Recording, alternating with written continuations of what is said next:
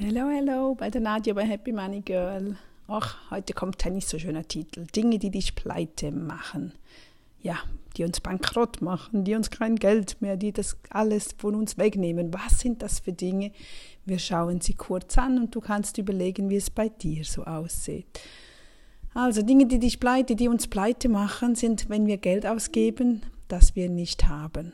Du wirst jetzt lachen und wir sagen, ja, haha, Nadja, ist ja logisch. Ja, ja, wäre so, aber ist in der heutigen Zeit eben nicht mehr so. Wir geben zu viel Geld aus, das wir noch nicht haben. Das wir nicht haben. Wie oft gibt es Menschen und Leute, vielleicht kennst du das, dass du denkst, ach komm, ja, ich kaufe mir das jetzt, also es ist so Anfangsmonat, du möchtest dir was kaufen und ist, ah, das weiß nicht, ob das drin liegt, aber Ende Monat werde ich dann das Geld haben, also kaufe ich das mit meiner Kreditkarte. Und dann hoffst du, dass Ende Monat mehr Geld vielleicht reinkommt, vielleicht bist du unabhängige Selbstständige oder nicht jeden Monat hast du gleich viel Geld zur Verfügung.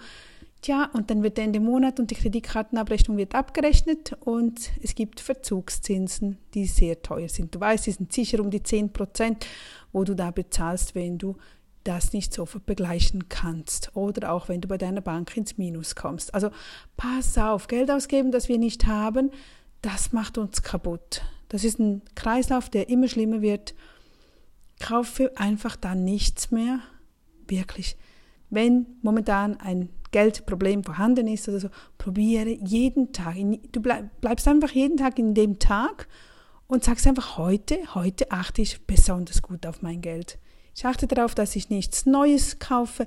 Ich achte darauf, dass das Geld bei mir bleibt, weil es mir Freude macht. Dann das weitere Geld zu sparen wird immer hinausgeschoben. Oh, das, wenn ich frage, so, hast du einen Dauerauftrag jetzt gemacht für zum Geldsparen, äh, zum Beispiel für ein Unterkonto für dein Auto oder ein Unterkonto für deine Ferien oder irgendetwas, das dir ja wichtig ist? Dann höre ich oft die Antwort, ach nein, wieder vergessen und ach komm, ja, das kommt noch und ah, nein. Setze dir zum Ziel, schreibe es dir in der Agenda, blockiere eine Stunde dafür und richte dir das ein. Du brauchst nicht eine Stunde, aber blockiere sie einfach, damit du nicht unter Zeitdruck bist. Das nächste ist, wenn du probierst, sofort und schnell reich zu werden. Das sind dann so typische, ja, manchmal auch so Multilevel-Marketing-Systeme, dass man schnell reich werden kann wenn man viele Produkte verkauft, wenn man neue Menschen ins Boot bringt oder auch heute mit Bitcoins oder mit den Geldsystemen, mit diesen Kreisen, Zirkeln, wie die auch immer heißen, die verpacken sich ja mittlerweile so gut, dass du gar nicht mehr weißt, hm, was ist eigentlich das Ding da drin. Also schnell reich werden wir nie.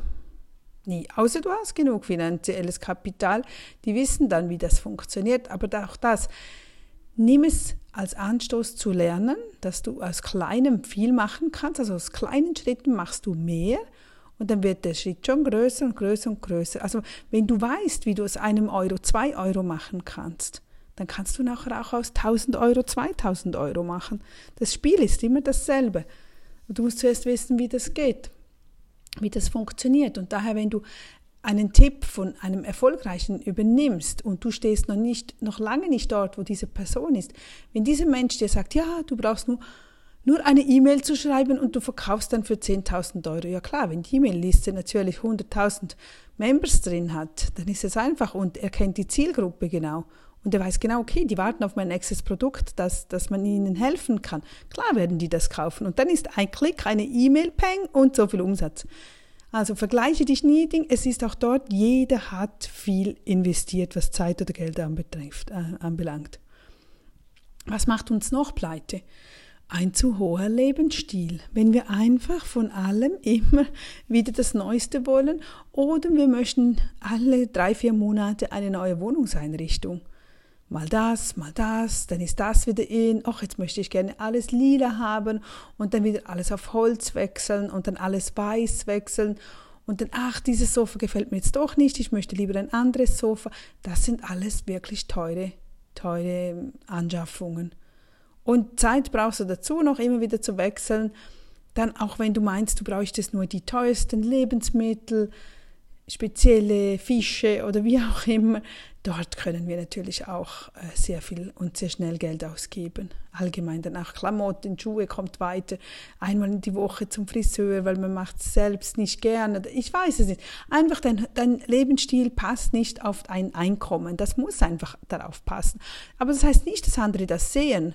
Also du kannst mit zwei, drei, wenn du, wenn du wenn wir schlau sind und wir haben zwei, drei perfekte Basics, zum Beispiel was die Garderobe betrifft, dann sieht niemand, ob du jetzt Geld hast oder nicht Geld hast.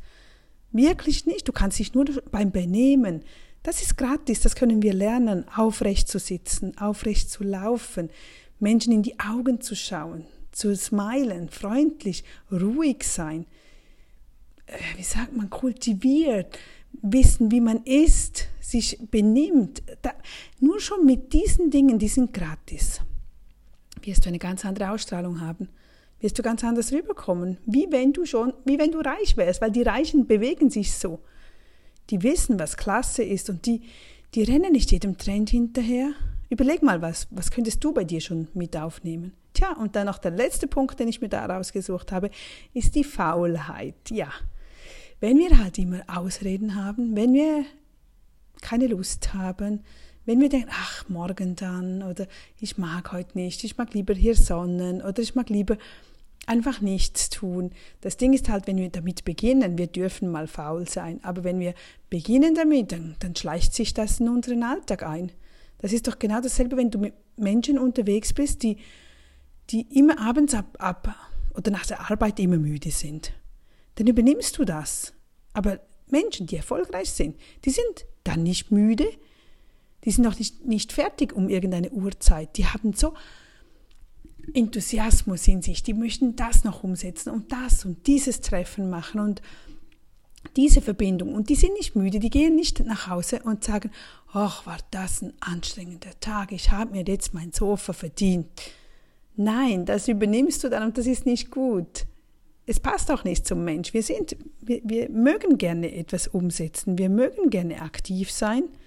Nur verlernen wir und das manchmal, wenn wir dem anderen, der anderen Beschäftigung halt nicht aktiv dagegen wirken. Vielleicht kennst du das schon oder schreib mir mal, ob du das schon mal gespürt hast oder warum sind viele dann im Sommer oder so viel aktiver als im Winter oder? Ich weil man im Winter halt noch nicht diese Motivation vielleicht gefunden hat. Darum gehe ich gerne Skifahren oder in die Berge. Einfach zum Rausgehen, zum Bewegung trotzdem haben, auch wenn es manchmal demotivierend ist, wenn die Sonne nicht so da ist. Aber da müssen wir nach Wege suchen, damit wir aktiv bleiben. Denn das macht uns glücklich und zufrieden. So gehen wir gerne ins Bett und schlafen dann auch gut. Dann haben wir keine Schlafprobleme, dann sind wir einfach nur glücklich und brauchen unseren 7-8 Stunden Schlaf gehen wir und sind morgens ja, frisch, froh und munter wieder dabei.